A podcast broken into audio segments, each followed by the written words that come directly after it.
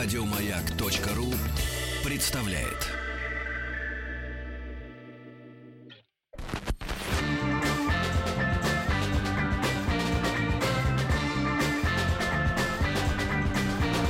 Сергей Стиллавин и его друзья. На маяке.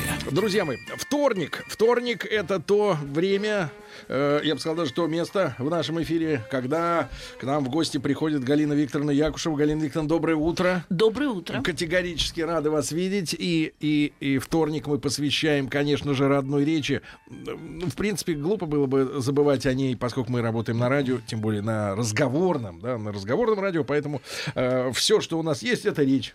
Ага.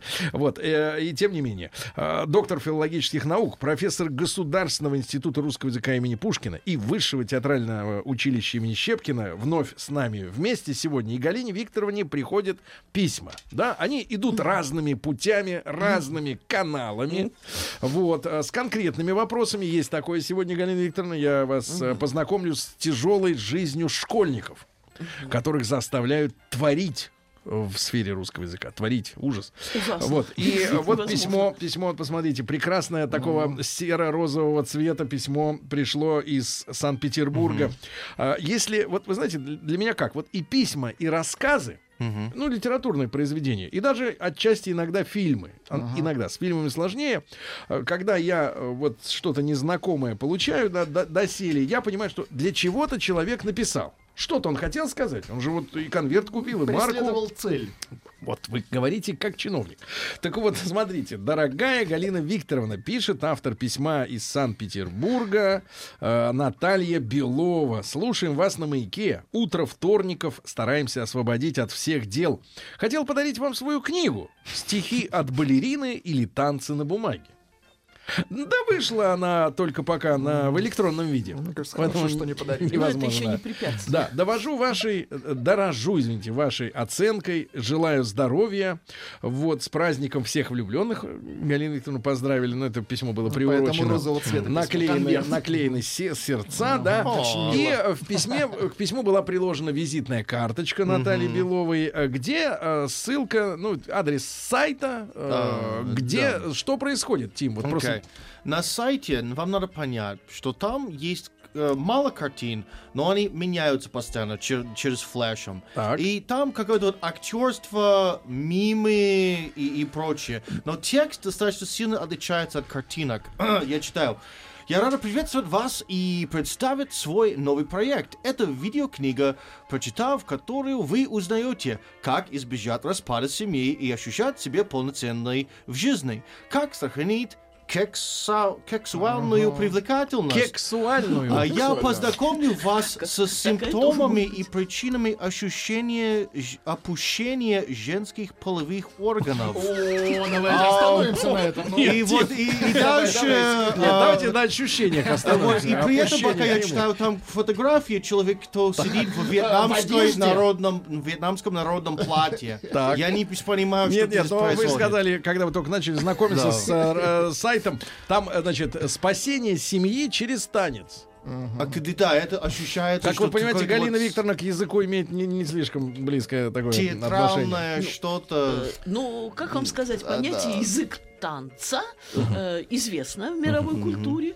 И как знать, если уже есть попытки картинками заменить слово, то почему бы не заменить его движение? Галина Викторовна, а вот, кстати говоря, с точки зрения, не знаю, языковеда, да, в любом случае, человек, который работает со словом, как вам кажется, нам просто со стороны это сложно понять, носителям языка, но насколько русский язык кексуален, говоря языком сайта товарища, вот, автора письма? По сравнению с другим, нам всем понятно, что итальянский точно, да, итальянский. Так вы имеете в виду именно кексуален? Да, именно в этом аспекте? Да. Насколько вот русский язык для иностранца, знаете, и Тим подумает. Вот тут я могу сослаться все-таки не на свои ощущения, поскольку я выросла в русском языке, но хорошо помню, что у меня была группа южных из Южной Кореи. И группа из Южной Кореи у меня была в театральном, высшем театральном училище имени Щепкина, да, где мы работаем с переводчиком. Поясняю, что в Государственном институте русского языка имени Пушкина мы работаем со студентами, со стажерами, преподавателями, которые уже знают русский язык. Да. Пусть даже на не очень высоком уровне, там есть разные АБЦ, там разные стадии освоения русского языка, но там идет работа без переводчиков. Так что это особый случай. А вот в Высшем театральном училище имени Щепкина, да, которое это училище имеет договор о сотрудничестве с Сеулом, у нас, да, регулярно приезжают, да, студенты из Южной Кореи, чтобы изучить систему Станиславского. Ага. И я хорошо помню, что мне говорили студенты, что моя речь, они слышат сначала мою речь, просто воспринимают ее как некий набор звуков, интонаций, звуков, понятно. А потом уже слушают переводчика. Напомнили им красивую французскую речь.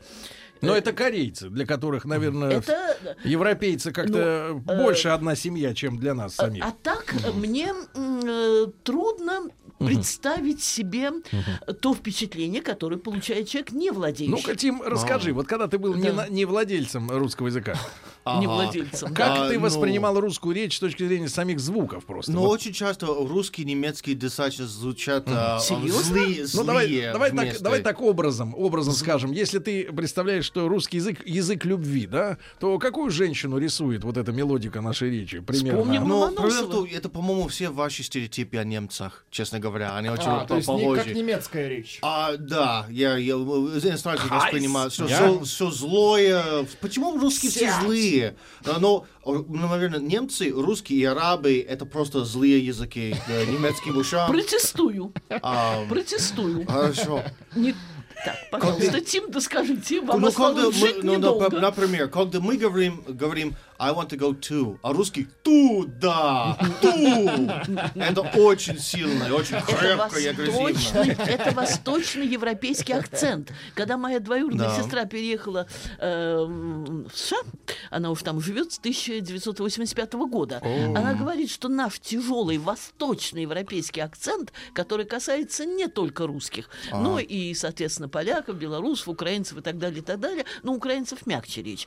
Вот действительно этот тяжелый акцент может создать какое-то странное впечатление. Но хочу сказать, как человек, который воспитывался на хрестоматийных словах Ломоносова, что итальянским языком с женским полом, французским с друзьями, немецким с неприятелем говорить прилично, а русским языком можно изъясняться со всеми.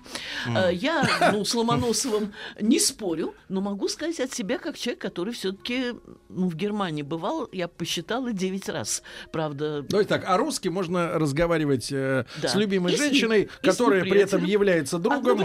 Женщина-друг и женщина-враг. Это логично. Понятно, но это к вопросу об универсальности не только русского языка, но и об универсальности женщины, которая может быть одновременно и другом, и врагом. Женщина-универсал. Хоть ненавижу, но люблю. Да, и в себе чувствую. Да. Это страшусь. Багажник на универсалы побольше. И еще. Так вот, немецкий язык, кстати, на меня производит очень приятное впечатление, само его звучание.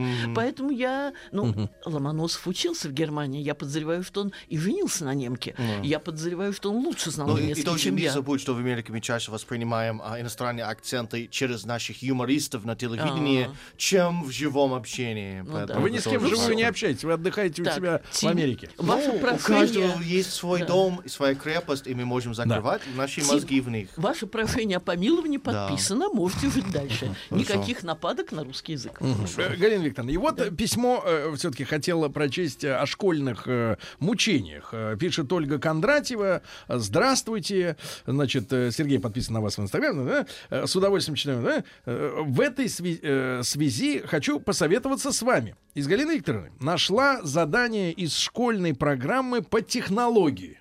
По какой технологии? Да. Непонятно. Вообще, да, технология может относиться к самым разным областям. На задание детям отводится 5 минут. Однако у меня на это ушел час. И ответов появилось немного. Задание. Двоеточие. Читаем страшное задание. Угу. Придумать символические аналогии к словам. Доска, часы, карта, окно. Например, пламя — это видимая теплота. Книга — молчаливый рассказчик. Буду признательна вам за ответ на письмо. С удовольствием почитаю ваши аналогии. Ну вот, например, к слову «доска». К слову, доска — министерство нашего образования. Те чиновники, которые присылают подобные экзерсисы или подобные пробы пера. А вот поэтически, да, если сказать про доску. Угу. Доска-то не школьная, наверное, имеется в виду, а просто вот доска. Дерево без топора. Ну, может быть, и дерево без топора, а может быть, преодолимые препятствия. Ну, да. Может быть. Да. Но, на мой взгляд, это все отдает такой дурной средневековой схоластикой. Вот. По-моему, да. Схоластика. По-моему, это так душит искреннее творческое начало, да, в человеке. Вы убедились в том, что творческое начало не совсем мне чуждо, я надеюсь. Я, да. Убедились. Так вот, я хочу вас заверить. Мы помним стихотворение на 23 февраля. Вот я, собственно, очень это красивая. Намекала. Да. Уверяю вас, что это не единственный симптом моей болезни, которой страдают все творческие люди. А вот такого рода задания, они в какой-то мере насилуют, принуждают нашу фантазию. Может быть, я смотрю на ботинки, у меня рождается представление о Миклухе Маклае или там, о Марко Поло и так далее. Он насиловал ее фантазию. Вы знаете, а фантазия, она то и фантазия, что нельзя ее принудительно заставлять отправляться в то или иное русло. А уж если ты направил, то давать 5 минут... Не, ну было время, когда фантазерам отводили специальные такие поселения, да, и они там всласть фантазировали. Ну, 5 минут. Им отводили гораздо больше. 5 минут? Лет 15. Отводили, ну понятно. Плюс лет. И чтобы не переписывались, чтобы не растрачивали фантазию на письма там родным, близким. Простите, и заранее им указывали, по поводу чего они должны фантазировать. Да. Они не понимают, что один человек будет глядеть в небо, в облака, другой будет глядеть на землю. Один увидит букашку и разыграется его фантазия, а другой увидит гвоздь и разыграется его фантазия. А третий распахнет плащ. Да. Ну что же, Галина Викторовна, мы же сегодня вот... четвертый возьмется за пистолет и поедет. Да. Галина Викторовна, у нас же сегодня, помимо всего прочего, и задумка Тимати и группы «Ленинград» исполнять Пушкина. Ну, что сказать? Тимати вставил себе золотые зубы вместо родных. Родные, видимо, хранятся где-то сейчас. Я догадываюсь, что не рядом у них поставишь, а вместо. Вот. Да, честно говоря, представишь жизнь вообще без зубной боли. Ну, это прекрасно. Понятно, Тим. Это, но к Пушкину я как-то завидую, Тимати. У Пушкина, кстати, очень здорово болели зубы. Здорово болели зубы. Да. У Маяковского, вы знаете, он даже сменил все зубы по совету Лени Брик. А без толку, да? Ну почему же? Ну как вам сказать, он был зубастым во всех смыслах этого слова. Галинка, но мы начнем сначала с сокращений в русском языке. Давайте с сокращений, потому что сейчас вот мы с вами переживаем как раз вот четко день в день столетие русской революции. Сегодня начался мятеж в Кронштадте, убили генерал-губернатора кронштадтского, на штыки матросня поставила, напившись балтийского чая. Вот. Ну и, конечно, страшные страницы русской истории, такой бунт, да, самый настоящий, необузданный, на фоне которого, вот, разбирая, честно говоря, историю февраля, ты понимаешь, что большевики сделали прекрасное дело. Они, по крайней мере, усмирили вот этот раздрай такой, да, страшный и безвластие.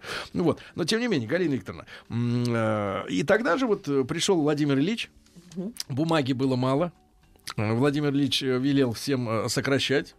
Вся бумага была у Ильича. Да, мы до сих пор с вами переживаем вот эту... Очередная историческая находка. Да, эту истерию, значит, сокращениями, вспоминая все время Минздравсоцразвитие, вот, и прочие вот эти сокращизмы.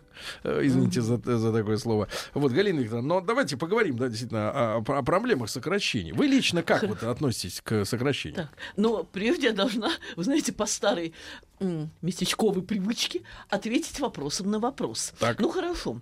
В нашей стране все это устроил Ленин. Да, Ленин. А тенденция, да, это понятно, потому что не хватало бумаги, правильно? Да. Как быть? Он был заложником бумажных комбинатов. С немецким языком, с французским, когда масса всяких сокращений, всякие ФИФА, УЕФА. А вы имеете в виду вот такие сокращения? Так. Простите, так, я имею в виду не только такие сокращения. No. Например, Volkseigene Betrieb, это, да, ФЭБ, это, ну, там... Это как переводится ФЭБ? Принадлежащее народу, народное предприятие. Народное но, предприятие. Простите, ФЭБ. Метро, так, хорошо, вот вам без всякой социально-политической окраски. Метрополитен, no. Метро, это сокращение с английского языка. И, надо сказать, тенденция усекать резать. Слова усекать, резать, что вам больше нравится, сечь или резать, что вам больше нравится. Смотря когда, да. Да, смотря когда. Что, да. Так вот, эта тенденция общемировая. Может быть, именно в нашей стране она в связи с тем, что появилось очень много новых организаций, понятий, явлений. Может быть, у нас все это развивалось более интенсивно, не спорю. Но то, что 20 век во всех странах прошел под знаком усечения, под знаком аббревио. Аббревио по латыни сокращаю. Отсюда аббревиатура. Да. И не подумайте, что аббревиатура — это обязательно нечто, состоящее только из заглавных слов. Уже вот метро, усечённое слово, это тоже аббревиатура. Имя Ханс вместо Йоханс. Извините, Йоан. Это уже тоже аббревиатура. Не только наш Вася. То есть Штрауса Василия... можно Гансом называть. Ну, если вы, так, если вы имеете с ним какие-то спиритические формы общения, если он вам это разрешит, почему нет? То есть вот эта тенденция к усечению, она действительно общемировая. Просто мы живем в ином темпе. И, видимо, мы все, может быть, мы быстрее. Я, кстати, я чувствую, что здесь мы с вами политические оппоненты. А в каком смысле? Я сейчас скажу. Это мое кредо. Понятно, вы еще не знаете, что я скажу, но тем не менее это ваше кредо быть всегда оппонентом.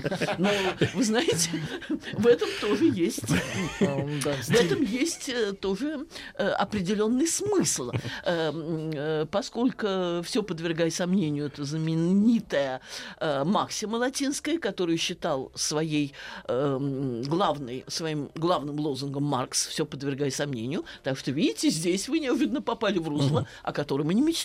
Так вот, я хочу сказать, что я-то отношусь как раз к тем, кто считает Октябрьскую революцию революцией, и считаю, что при всех тех трагических страницах и, ну, скажем так, вот печальном исходе в перестройку, тем не менее, Россия именно, ну, Российская империя, поскольку это была не только Россия, первый проделала очень важный социальный эксперимент, и уроками которого воспользовалась Европа. И многочисленные социал-демократии Европы, да. которые успешны и живы по сей день, и лейбористская партия в королевской Британии, и ряд других... Меркель оттуда?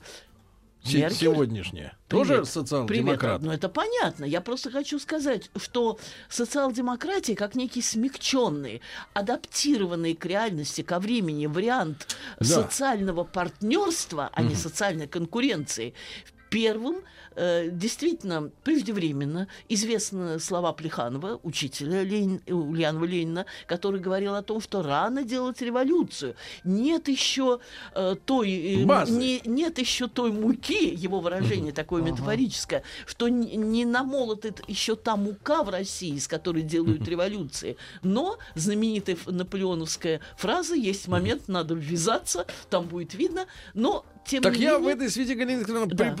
Конкретное предложение. Да. Пусть они нам за использование лаборатории заплатят. В смысле, они весь мир? Ну, Западная Европа, конечно.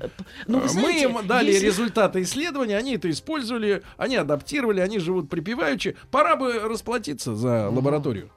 вы знаете, если вы сможете это оформить в письменном виде, я готова отредактировать и по мере сил задействовать, да, содействовать... В ЕСПЧ пошлем. Да, пересылки адресату. А премию попилим.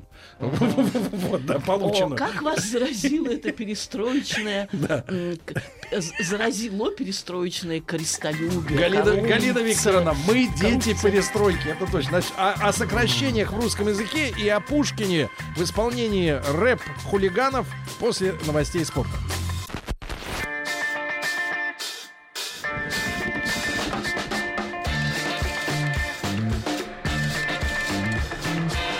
Сергей Стиллавин и его друзья. Друзья мои, так, Галина Викторовна Якушева, доктор филологических наук, профессор Государственного института русского языка имени Пушкина, Высшего театрального училища имени Щепкина, вновь с нами. И это значит, что сегодня вторник. И мы обещали, помимо сокращений, мы о них тоже поговорим, естественно, конечно, сегодня есть мысль. Мысль о том, чтобы Тимати... с зубами золотыми. Вот. И группа «Ленинград» на дне славянской письменности и культуры. Кстати, сегодня день православной книги. Тоже хороший праздник. Но эти книги мы им пока давать не будем. Да. Чтобы они исполнили песни на стихи Пушкина и Лермонтова. Ну, один начитает. Как, кстати, с вашей точки зрения, ложатся на ритмическую основу пушкиновские строки? Хорошо? Да. И я вспоминаю... Слушай, обычно Маяковского, вас, да, так да, нет, кладут. Ну, кладут неплохо, кстати. Да, кладут и Цветаеву. Как много «я встретил вас». А, нет, это другое. Да, это другое.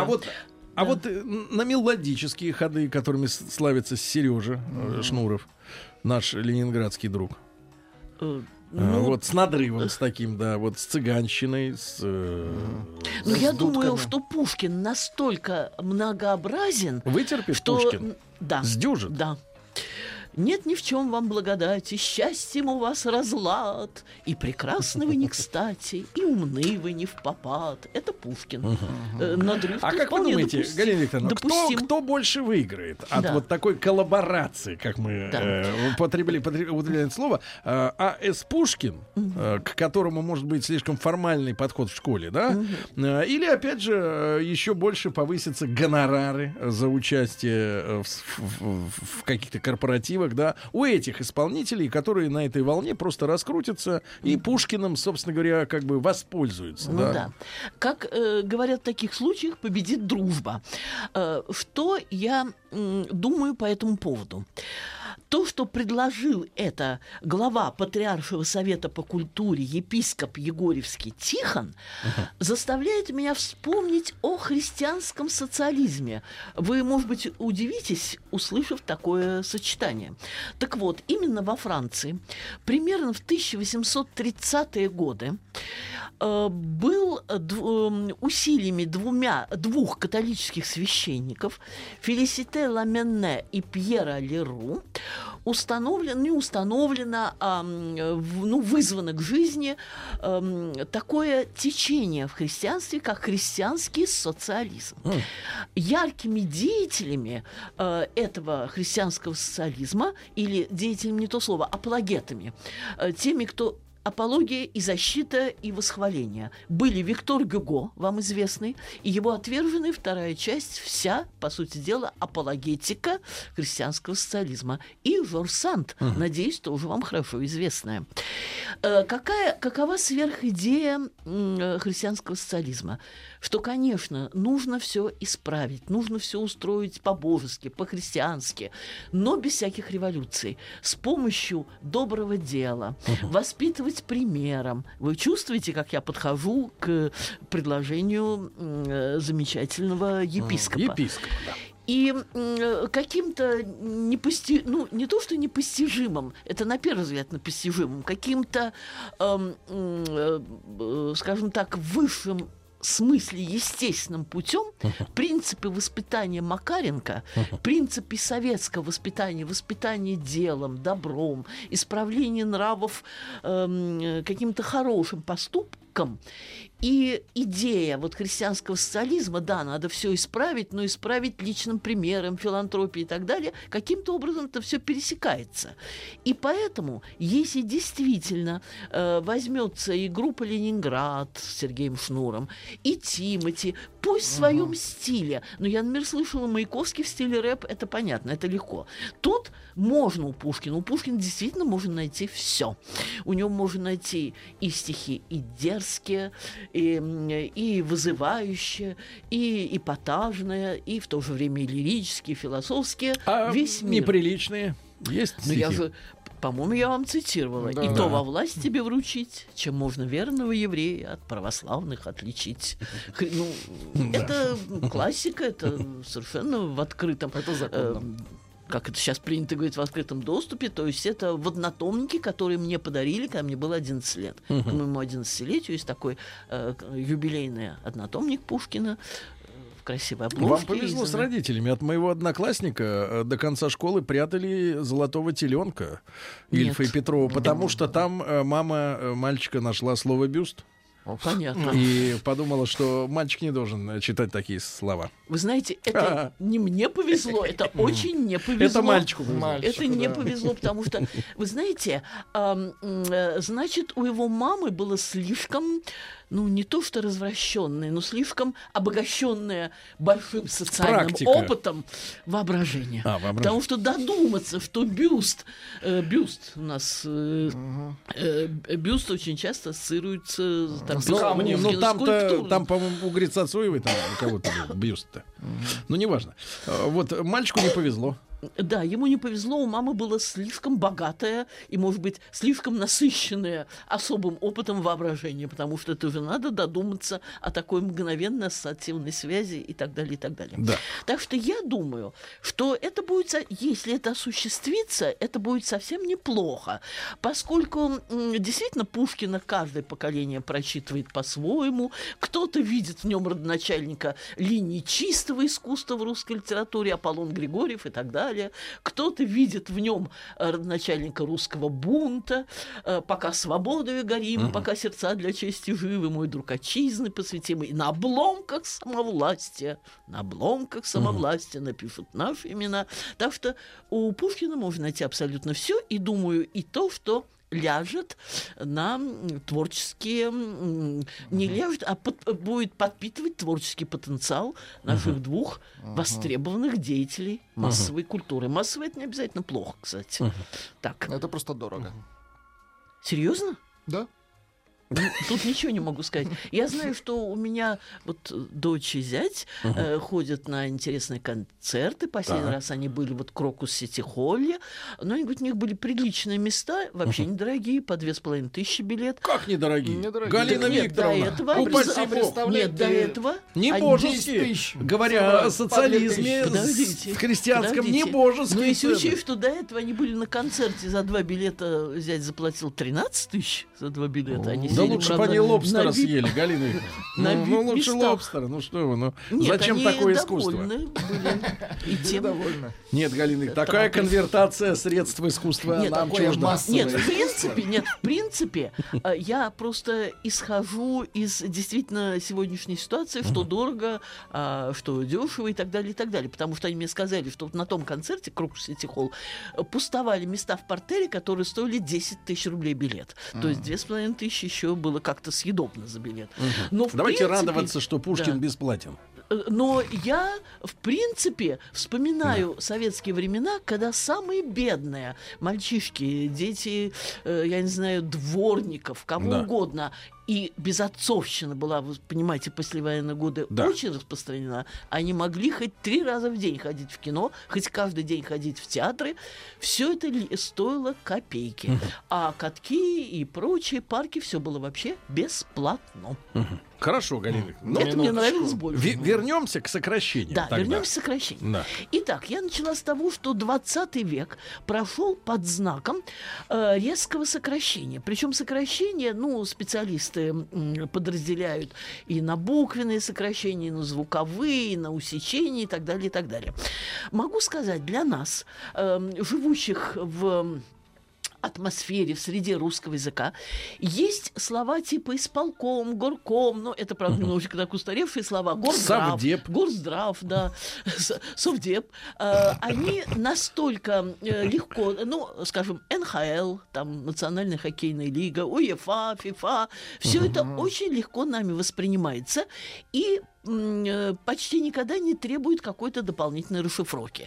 Точно так же мы знаем, что такое МГУ. Правда, не все, может быть, знают, что такое МГГУ, потому что МГУ — это, понятно, университет. Да, Московский государственный университет, но есть МГГУ, так. Это Московский государственный горный университет. То есть есть... Я к чему веду? Веду я к тому, что, с одной стороны, эта тенденция как будто бы совпадает с ускоряющимся временем. И поскольку, повторяю, она свойственна не только русскому языку, но и другим языкам, европейским уж точно, по поводу восточных прикасалась к ним, но ничего не могу сказать о сокращениях. Но, с другой стороны, обилие сокращений все-таки очень часто затрудняет понимание текста. И надо догадаться, например, на днях было объявление в Московском комсомольце о выставке в МАМ и 2М на конце. Ну, как будто мам-мама. Когда я прочла расшифровку, там дается в статье расшифровка. Расшифровка не совпадает с буквенным обозначением. Как? Там в конце... Нет, совпадает, но с учетом инверсии, перестановки букв.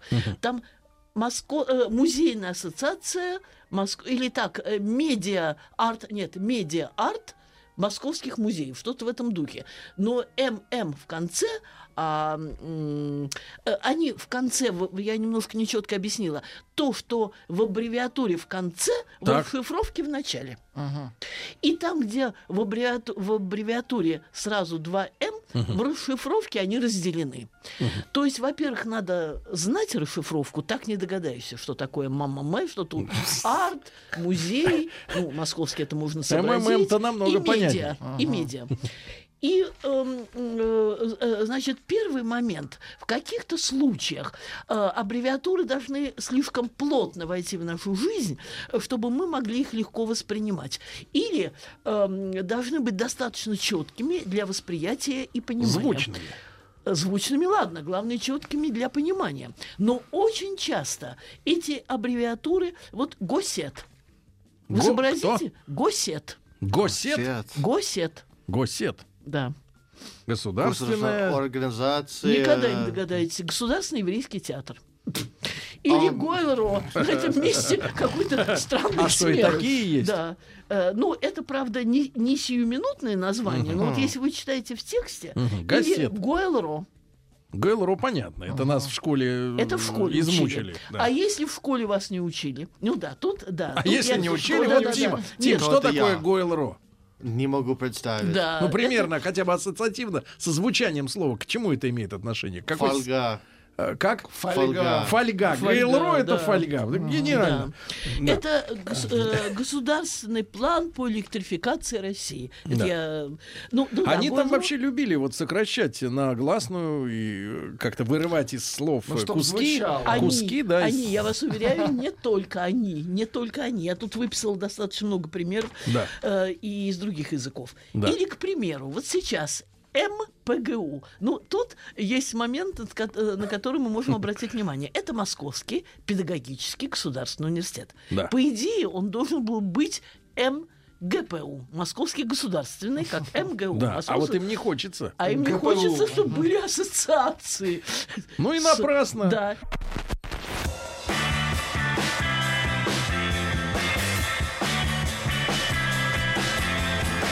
Сергей Стиллавин и его друзья на Маяке. Итак, с Галиной Викторовной Якушевой, доктором филологических наук, профессором, мы говорим сегодня в том числе и о сокращениях. Посетовали некоторые участники дискуссии, что вот педагогический университет смолодушничал, мне кажется, и вот аббревиатуру МГПУ изменил на МПГУ, чтобы не иметь каких-то ассоциаций. Но мне кажется, что слов в языке, как и нот в музыке, не так много. Вот, просто времена меняются, аббревиатуры, может быть, остаются, а смысл уходит, да, один другого сменяет. Ну вот мы вспомнили, что там в 30-е годы, может быть, были так называемые МТС. Все колхозники это знали, то есть вот несколько колхозов, например, у них на всю область, например, один гараж с тракторами, с сеялками, они их берут по очереди, это механизированная техническая станция. Сейчас МТС это оператор, да, аббревиатура та же, но то поколение и сегодняшнее не поймут друг друга, если не расшифровывать, да, значение. Там или смс-ки, не смс-ки, а смс. Там в 80-е годы было модно писать на порошках смс. Синтетическое моющее средство. Сейчас это, соответственно, месседж, да, в телефоне, в смартфоне. Вот. А слова те же, аббревиатуры те же, а смыслы разные. Да, Галина Викторовна, кстати говоря, вот маленький вопрос. А вышка и плешка, и это можно считать сокращениями? Или это просто народные названия? Хотя вот Плехановский, да, институт и Высшая школа экономики, вот их называют вышка-плешка. Вы знаете, я думаю, это один из вариантов аббревиатуры. То есть вариант такого синтеза сленгового упрощения, облегчения и в то же время вышка, высшая. Вышка. Да. Вышка, если прижмут к реке. Высшая мера наказания. Вышка. Когда там... Это к вопросу о. Поскольку вот я... Когда готовилась к этой беседе, я почитала кое-какие материалы по поводу аббревиатуры. Это действительно широкое поле разного рода усечений входит в это понятие. Не только то, что мы сходу себе представляем. Галина Викторовна, но вопрос сокращения, да, вот аббревиатуры, это удел госорганов, условно говоря, да, или народного, так сказать, творчества? Я абсолютно уверена, что тут идет эта тенденция и сверху, и снизу. Мы очень часто нашу кафедру мировой художественной литературы можно назвать МХЛ. Или, к примеру, Национальная хоккейная лига, это, конечно, не снизу, это, наверное, сверху идет. Ну, то есть по жизни, я, например, знаю, что Юлию Дмитриевну там мы часто между собой зовем Юде. У вас такого не бывает по инициалам? Юде. Это же тоже Юде. Ну, Юде приходила там, к примеру, и сказала то-то и то-то. Это обиходное. Да. И вы совершенно справедливо сейчас сказали о том, что переосмысляются аббревиатуры. АПН, не так давно Агентство печати новости, потом также была Академия педнаук. Сейчас, честно говоря, это РАО, Российская академия образования. Или это уже к вопросу не о переосмыслении аббревиатур, а о том, что путь вот аббревиатурный нас будет приводить к близнецам, звуковым близнецам, которые могут иметь совершенно разные значения. ВВП – это наш уважаемый Владимир Владимирович Путин, и в то же время внутренний валовый продукт. Или... Но в какой-то степени эти вещи связаны? Очень связаны. Да, но... Извините за слово «вещи». Да. Но это больше, чем человек. Это...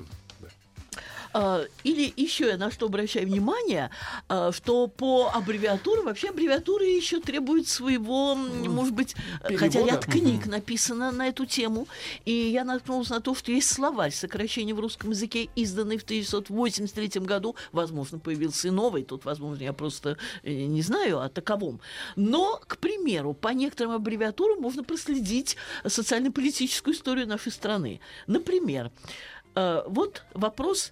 К чему? Да. Может ли он догадаться, что такое цатра? Ну, кстати, Не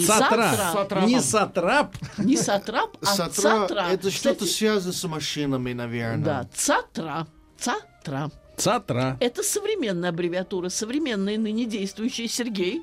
Если это современная, то это что-то какая-то инновация, коуворкинг. Да, понятно. Мне кажется, с театром что-то связано. Да, ну вы, наверное, театр. Это Центральный академический театр Российской армии. До этого он назывался, сейчас минуточку,